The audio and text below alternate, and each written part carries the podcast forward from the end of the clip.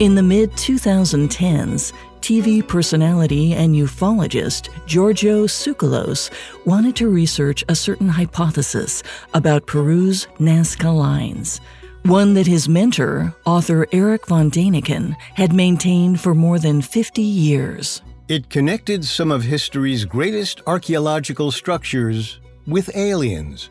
So Giorgio visited the mysterious massive line formation in Peru to view them himself by plane. By the time he left Peru, he was more fired up than ever. He finally had evidence that could prove Erich's argument and then some. However, Giorgio also came home with a few lingering questions. He knew that if anyone would have more insight, it would be Erich. So Giorgio flew to Switzerland, excited to swap notes and discuss. He regaled Erich with his photographs of the vast line's beauty and his research. Giorgio said he completely agreed with Erich's theory about aliens' relationship to the lines. Then he asked the question that had been puzzling him throughout the entire flight What were the aliens looking for?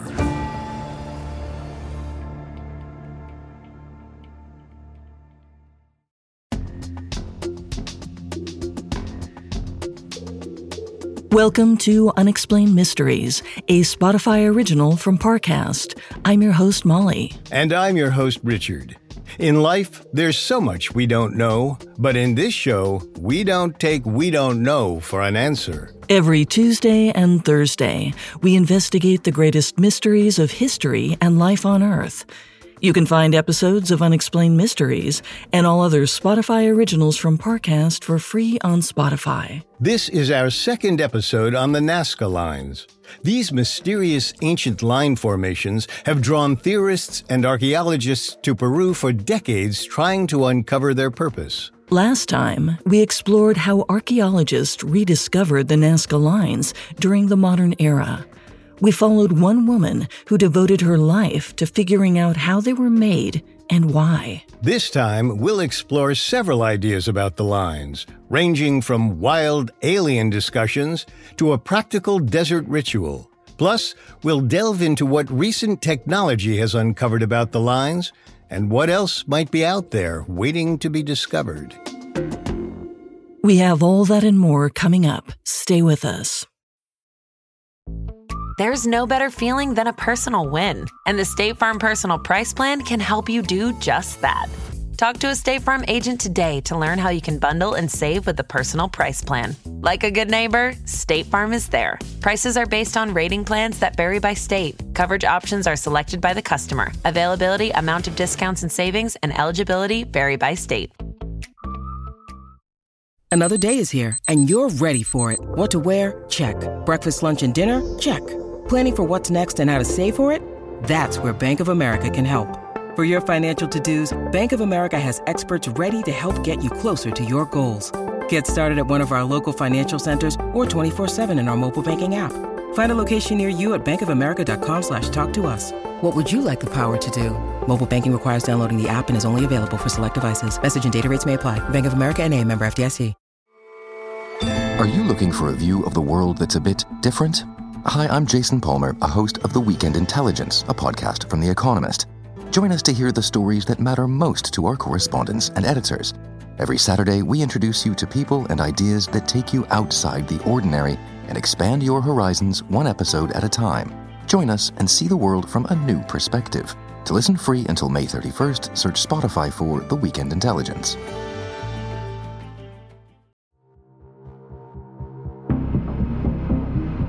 The massive Nazca line formations in Peru have captivated archaeologists and researchers for decades.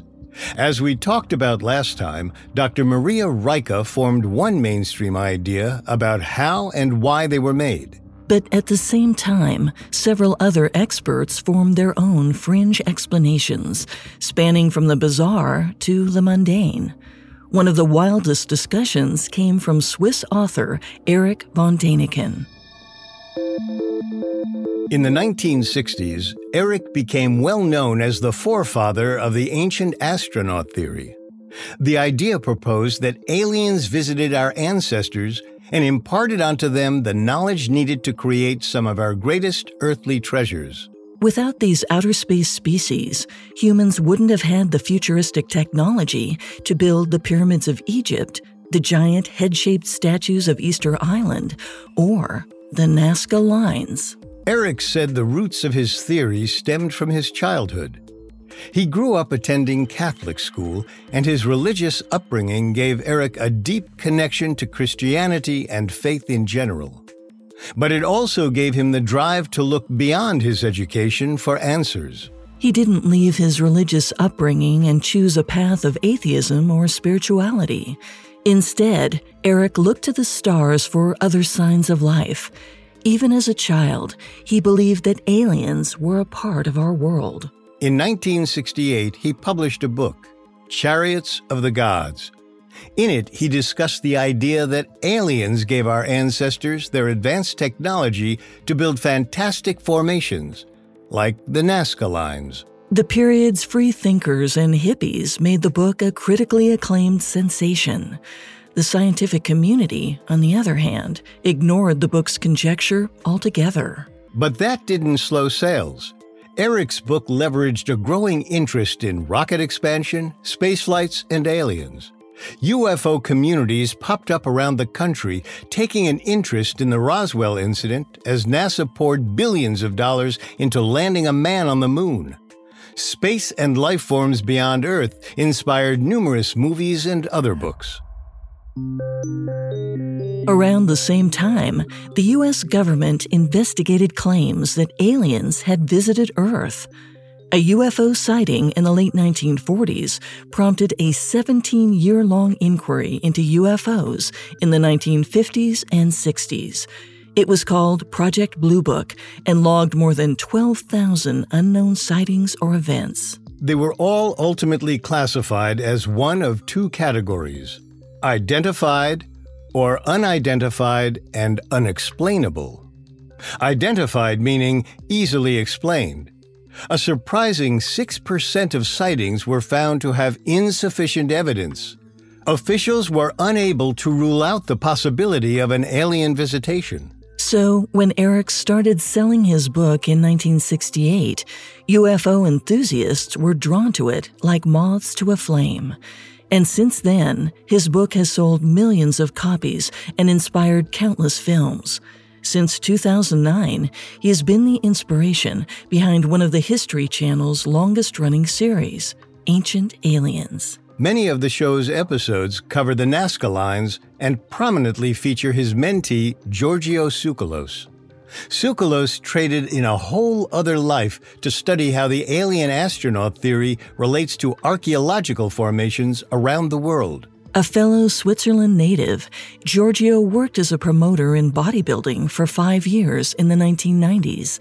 Around then, he read up on Erich's ancient astronaut theory, and it changed the trajectory of his life.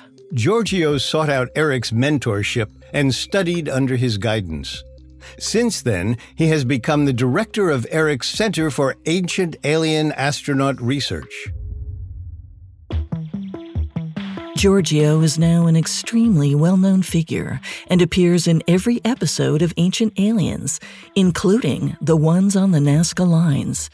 The internet also made him famous, circulating interview stills of him and his surprisingly styled bushy hair. And some might say his hair is as unconventional as some of the ideas he presents. For example, One Night in the Desert left a specific impression on him. During one particular experience in the 2010s, Giorgio stood outside in Joshua Tree, California, before midnight. He was with 26 other people, and they were attending the Contact in the Desert UFO conference. He peered through his night vision goggles and saw stars inside the Big Dipper that, according to him, shouldn't have been there. But there they were, clear as day. After 10 minutes of watchful observation, the stars began to move. In his mind, they must have been UFOs. The event had a lasting impact. During Ancient Aliens' fifth season, Giorgio appeared in a 2013 episode titled Beyond Nazca that piqued his interest even further into extraterrestrials. This was all the inspiration he needed. Not long after, he set off to make a special episode of In Search of Aliens on the Nazca lines. He was ready to help prove his friend Erich's theory that aliens were responsible for the infamous line formations. Giorgio traveled to Peru and met up with author and proponent of the ancient astronaut theory, David Childress. While discussing their beliefs, David and Giorgio came to their conclusion that an ancient civilization couldn't have created the Nazca lines alone, especially one well known geoglyph referred to as the Sun, Star, and Cross glyph. The image was made up of a variety of different shapes and patterns. It's unclear how much the Nazca people understood about geometry, but Giorgio and David didn't believe that it was enough to make such intricate formations. And remember, the lines were best seen from high up. The Nazca didn't have access to planes to give them aerial views. Giorgio and David went to see the sun, star, and cross carving up close. They met up with two local historians to help guide them. While standing at ground level, the group observed that it was impossible to see the line's intricacies. Then the local historians explained that the Nazca lines have been a hotbed of unexplained sightings even to this day. Nazca desert dwellers claimed they saw lights in the sky for years. They even called it the sighting zone. They had no idea what the lights were, but some suspected alien activity. For Giorgio and David, this aligned with another aspect of the ancient astronaut theory. Many other famous archaeological sites on Earth had reported unexplained lights, among them England's Stonehenge and Egypt's Great Pyramid of Giza. The ancient astronaut theory claimed these were extraterrestrial contact points. This furthered Giorgio and David's belief that the Nazca lines were not man made, aliens created them. Buoyed by local support, David and Giorgio firmed up their hypothesis, citing a very peculiar phenomenon that occurred during the time of the Nazca lines. Giorgio and David visited the Paracas History Museum to get an up close view of some strange looking skulls. They reportedly came from one of the oldest civilizations in Peruvian history that dated around 600 to 150 BCE. The heads were larger than average and elongated.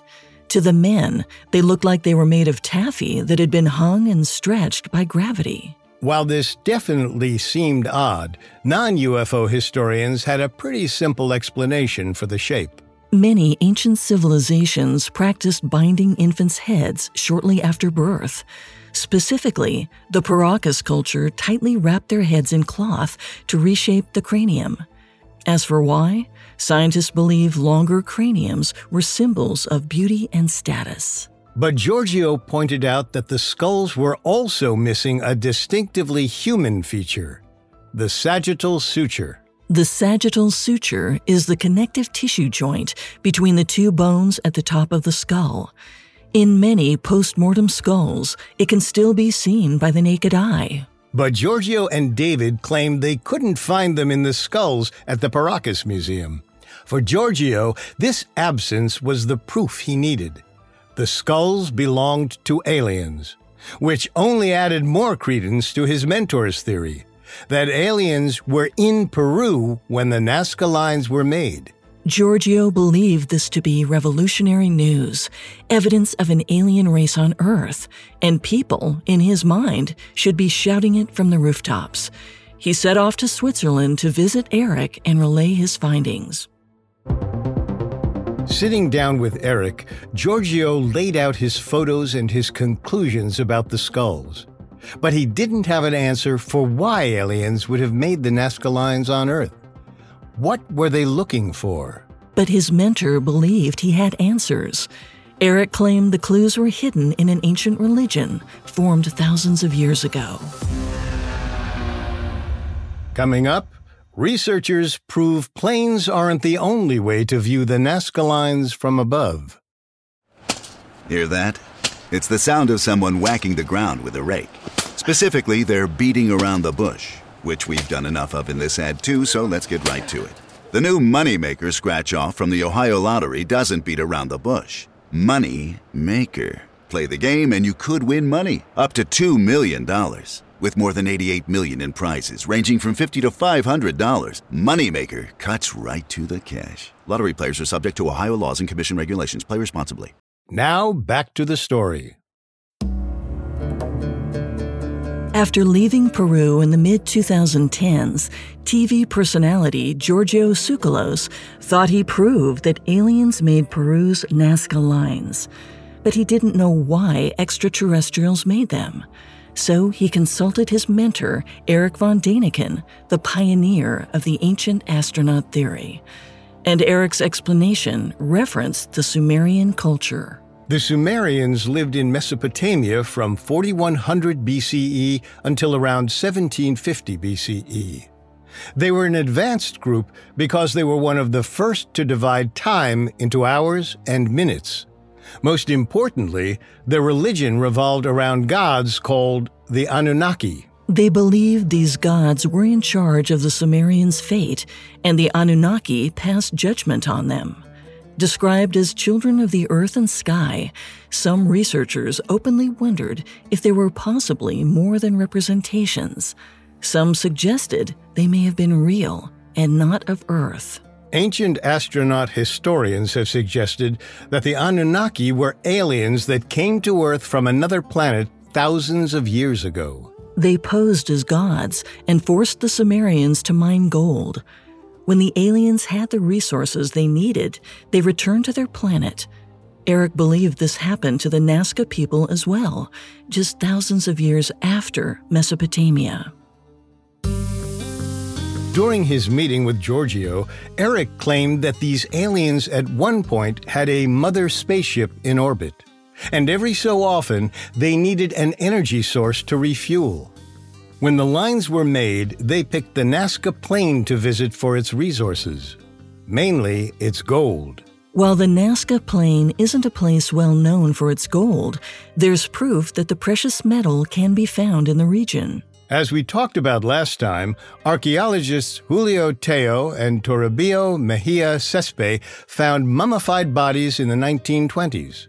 They were wrapped in many layers of intricately woven textiles, some of which had golden emblems sewn into the folds. Erich thought many of the lines were created by crafts that the extraterrestrials used to mine for gold. Today, gold is often used to shield spaceships from intense heat, so it's possible that the metal could play a role in the ancient astronaut theory. But Erich didn't believe that the aliens' search for gold was the end of the story. He hypothesized that the Nazca people wanted the aliens to come back. So they made the picturesque biomorph images to show what they could offer them, including monkeys, plants, and flowers. While Erich's theory seemed like an interesting explanation, we need to point out that it was contradictory to everything Giorgio previously believed. While in Nazca, Giorgio was adamant that the ancient people couldn't have made the biomorphs. And yet, his mentor Eric told him that the Nazca made them to lure the aliens back to Earth. It seemed like an odd paradox that Giorgio should have taken issue with, but it seems that he changed his mind. As for the glyph that fascinated Giorgio the most, the sun, stars, and cross, Erich theorized that it was a message to extraterrestrial visitors, similar to Stonehenge and other large archaeological formations.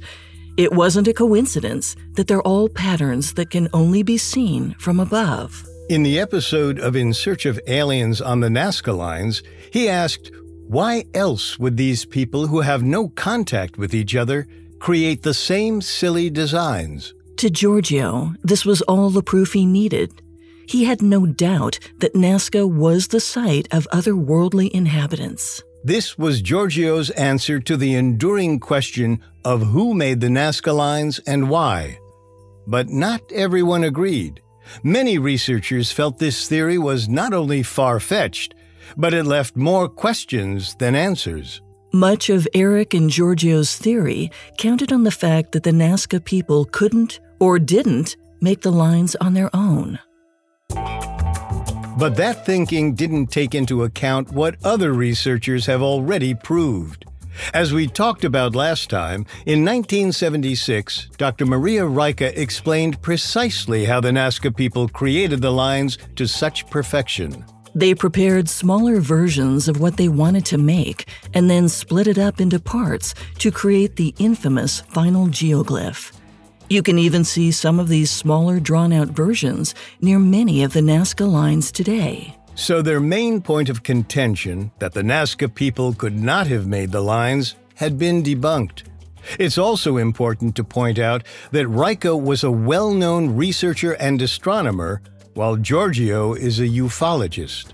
So his elongated skull theory wasn't supported by any expertise or evidence. Giorgio admitted that researchers did have proof that older civilizations used head bindings to change the shape of the skull. However, he said that didn't explain the lack of a sagittal suture in many of the heads present. But anthropologist Christine White gives a straightforward answer for the lack of junction in the skulls.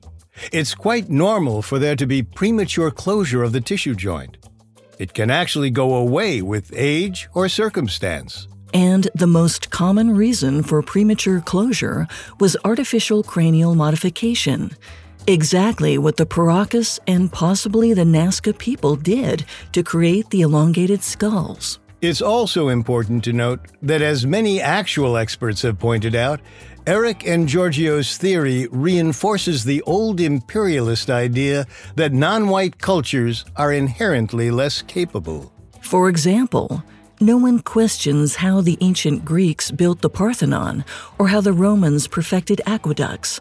But when cultures in Africa or the Americas accomplish similar feats, the reaction is somehow disbelief.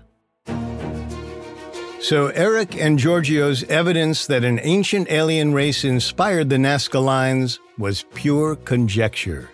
And nearly a decade after Erich's book was published, an episode of a 1977 documentary series titled The Case of the Ancient Astronauts vilified Eric and his work. It said Chariots of the Gods and Erich's ideas, quote, rests on inaccuracies or unrelated facts and false similarities. One striking example was a picture from the book that was said to be a spaceship parking bay on the Nazca lines. In the documentary, the filmmakers asked Erich if it was fake. In response, he didn't deny the accusation. He said the photo was, quote, simply stimulating the reader. But four decades later, when the reprint of Chariots of the Gods came out, the falsified picture was still there.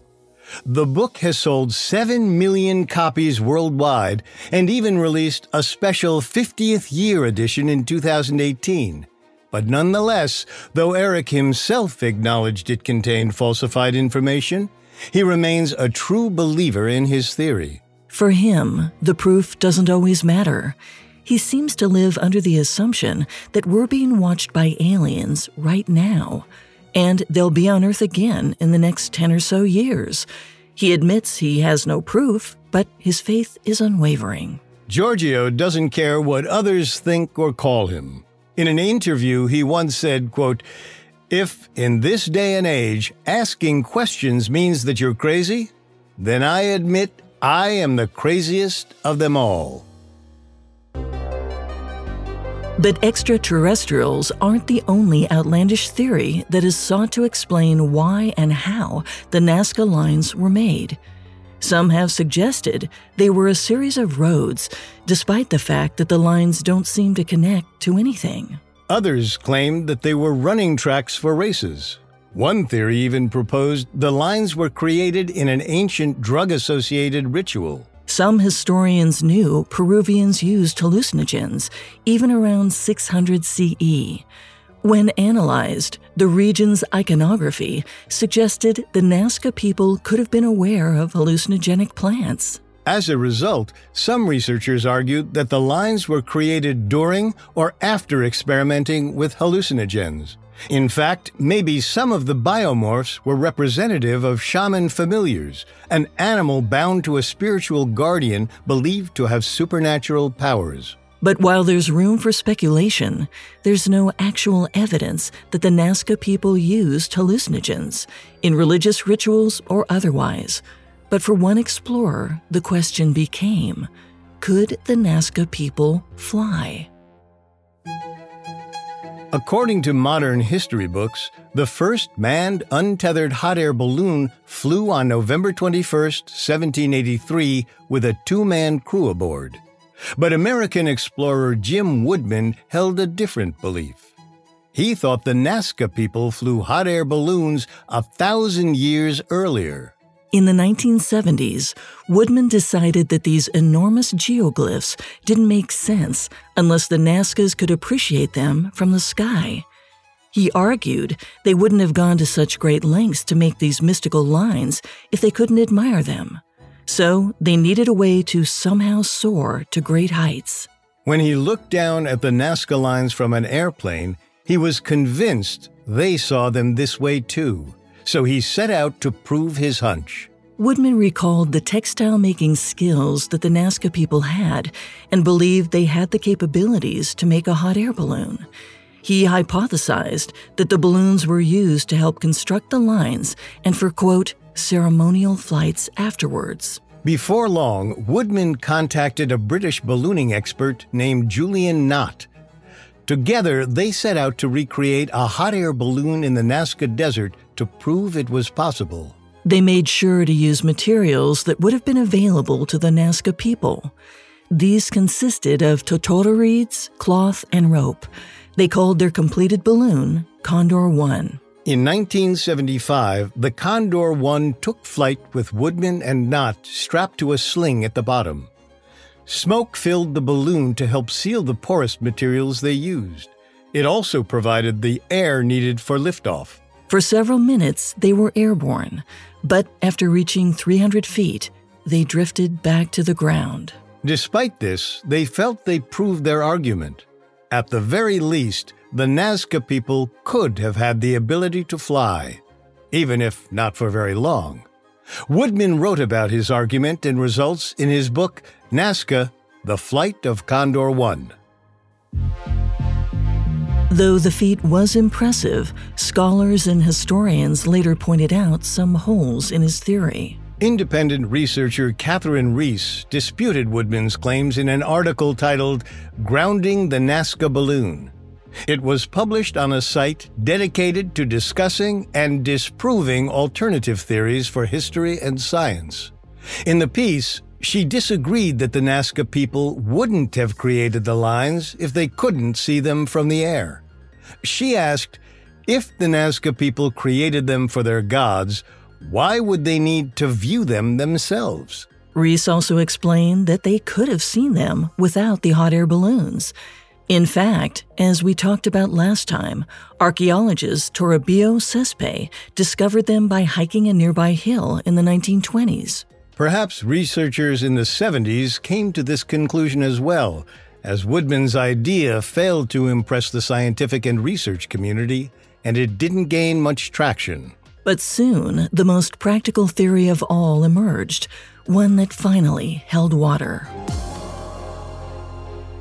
Coming up, the Nazca Line's relationship to the desert's most precious resource. Now, back to the story. After the Nazca lines were rediscovered in the 1920s, countless wild theories about ancient aliens and hot air balloons ran amok. But it wasn't until the late 20th century that theories homed in on the lines as practical creations. In the 1980s, anthropologist and National Geographic Society explorer in residence Johan Reinhard developed a theory about the purpose of the Nazca lines. He focused his research on a resource that the Nazca people likely needed most of all water. He mused that the lines were markers for religious ritual sites centered around water. His idea was similar to archaeologist Toribio Mejia Cespe's labyrinth theory, but laid out a clearer purpose. The Nazca region of Peru is one of the driest places on Earth. We know the Nazca people settled in the river valleys of the desert to ensure they had access to water. In such an arid climate, access was always top of mind. Even today, on average, it rains less than 4 milliliters per year, and sometimes not at all. Reinhard's inspiration came when he found a modern day example that seemed similar to the Nazca lines. In Bolivia, 600 miles away, villagers walk along a straight line of stones to a hilltop shrine while dancing and praying for rain. It's one of their sacred rituals. And turns out, the images found in the Nazca lines have associations with rain. Animals like monkeys and hummingbirds often populated the area's jungles, where water was plentiful. Also, in many South American cultures, spiders are a symbol associated with rain. Not to mention, at some of the large trapezoidal geoglyphs, archaeologists have found seashells and highly decorated ceremonial drinking vessels. Over time, Reinhard's theory gained traction. Water is obviously a natural resource needed to sustain life, so it seems plausible. But it's not the only hypothesis about the lines that centers on water. The Nazca people made aqueducts called puquios to ensure they had access to drinking water. A University of California Santa Barbara archaeologist named Katharina Schreiber explored these puquios almost 30 feet deep into the ground. She wanted to know how they were made and concluded that these aqueducts were built at the same time as some of the Nazca lines in the 6th century CE. Also, around that period, Nazca had a big drought. So, more likely than not, if they were made around the 6th century CE, the lines had something to do with water. A retired high school social studies teacher named David Johnson took this idea even further. In 1995, he started to visit the Nazca region to help the area's impoverished inhabitants find new water sources. Soon, Johnson noticed that a trickle of water still ran through the Puquios, so he asked the villagers where it came from. They were adamant that it came from the Nazca and Ingenio rivers. Johnson was baffled. Many of the ancient aqueducts ran parallel to the rivers. He couldn't understand how they could collect water from them. He knew there had to be an alternative source, so he worked to find one. Ultimately, Johnson concluded that water entered the desert valley through cracks in the bedrock or geologic faults.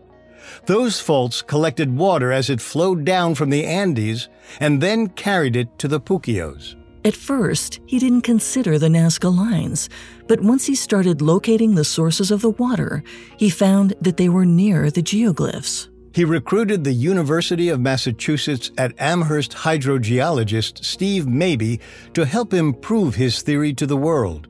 But first, he needed to prove it to Mabee. Johnson brought Mabee to the top of one of the stony hills in the Nazca Desert. When they reached the top of the hill, he paused and stepped to the side, waving his arm dramatically. The tip of his outstretched finger points to the trapezoid geoglyph in the valley below. Extended from the hundreds foot long carving are two perfectly straight lines of stones that reach dark clefts by the peak of one of the Andes. Johnson believed these were geological faults that collected runoff water from the mountains and fed natural underground aquifers. He suspected that these lines were actually a map that traced underground water sources. This convinced Mabee to test Johnson's theory. After all, this was one of the world's biggest mysteries, and a water map felt far more likely than aliens. Mabee took three different trips to Nazca to run experiments. He took samples of water from the rivers as well as faults and springs in the valley wall. After tests of the water's temperature and salinity, he concluded the water did have different sources. Some of the water seemed to come from the faults in the valley walls and not from the river, And in all cases he tested, the faults were marked by geoglyphs. But like the other ideas we've covered, Johnson's water theory wasn't foolproof.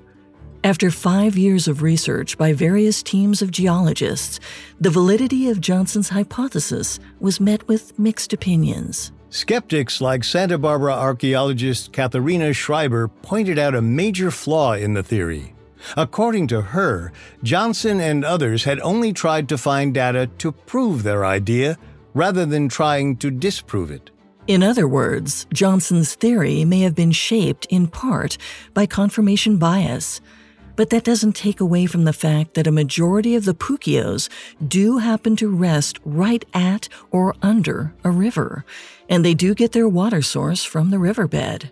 Johnson has since traveled to other locations and discovered new geoglyphs in the Ica, Rimac, Supe, and Casma valleys in Peru.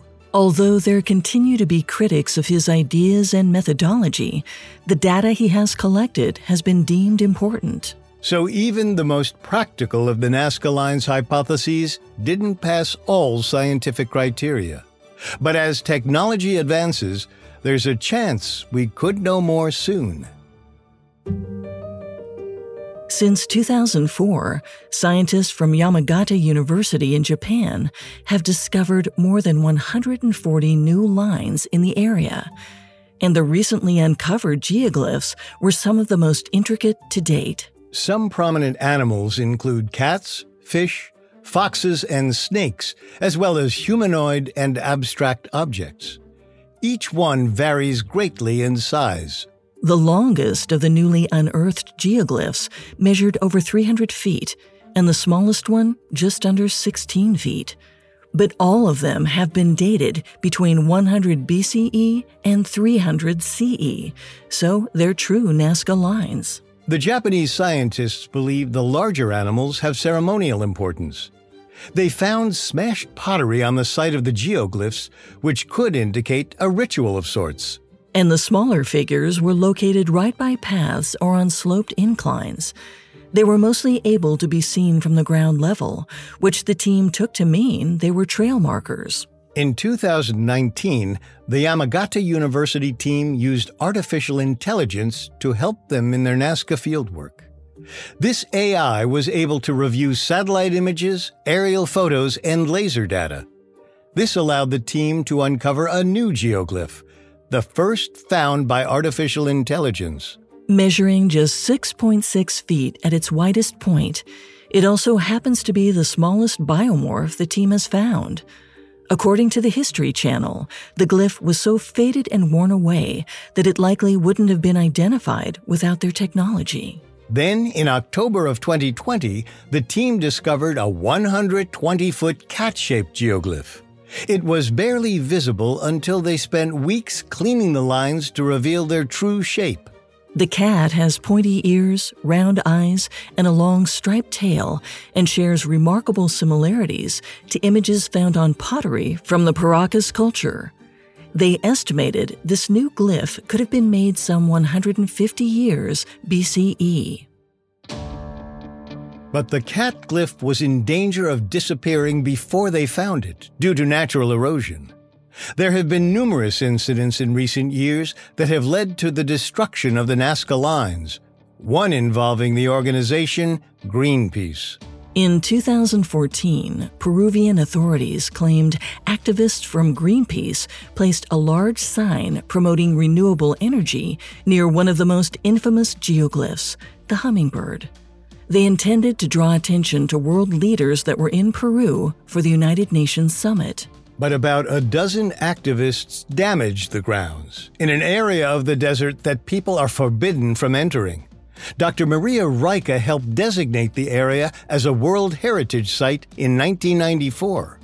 The event caused an uproar. Peruvian authorities and the Vice Minister for Cultural Heritage chose not to accept Greenpeace's apology. Now, researchers are working to protect the zone where new geoglyphs have been found.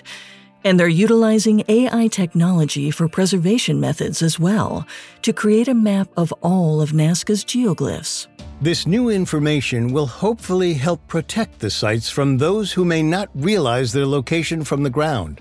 And it's important to preserve the Nazca lines because there are so many questions that still need to be answered.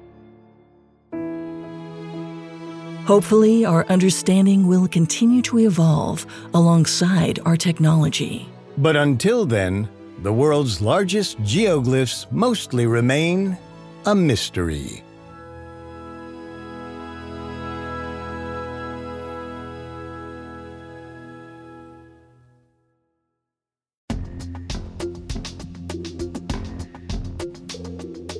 Thanks again for tuning in to Unexplained Mysteries. We'll be back next time with a new episode. For more information on the Nazca lines, amongst the many sources we used, we found the article, The Nazca Line Solution Demystifying South America's Gigantic Archaeological Puzzle by Jack McClintock, extremely helpful to our research. You can find all episodes of Unexplained Mysteries and all other Spotify originals from Parcast for free on Spotify. See you next time. And remember, never take We Don't Know for an answer. Unexplained Mysteries is a Spotify original from Parcast. It is executive produced by Max and Ron Cutler. Sound design by Dick Schroeder, with production assistance by Ron Shapiro, Nick Johnson, Trent Williamson, and Carly Madden. This episode of Unexplained Mysteries was written by Haley Ross, edited by Mallory Cara, fact checked by Kevin Johnson, researched by Bradley Klein, and produced by Travis Clark. Unexplained Mysteries stars Molly Brandenburg and Richard Rossner.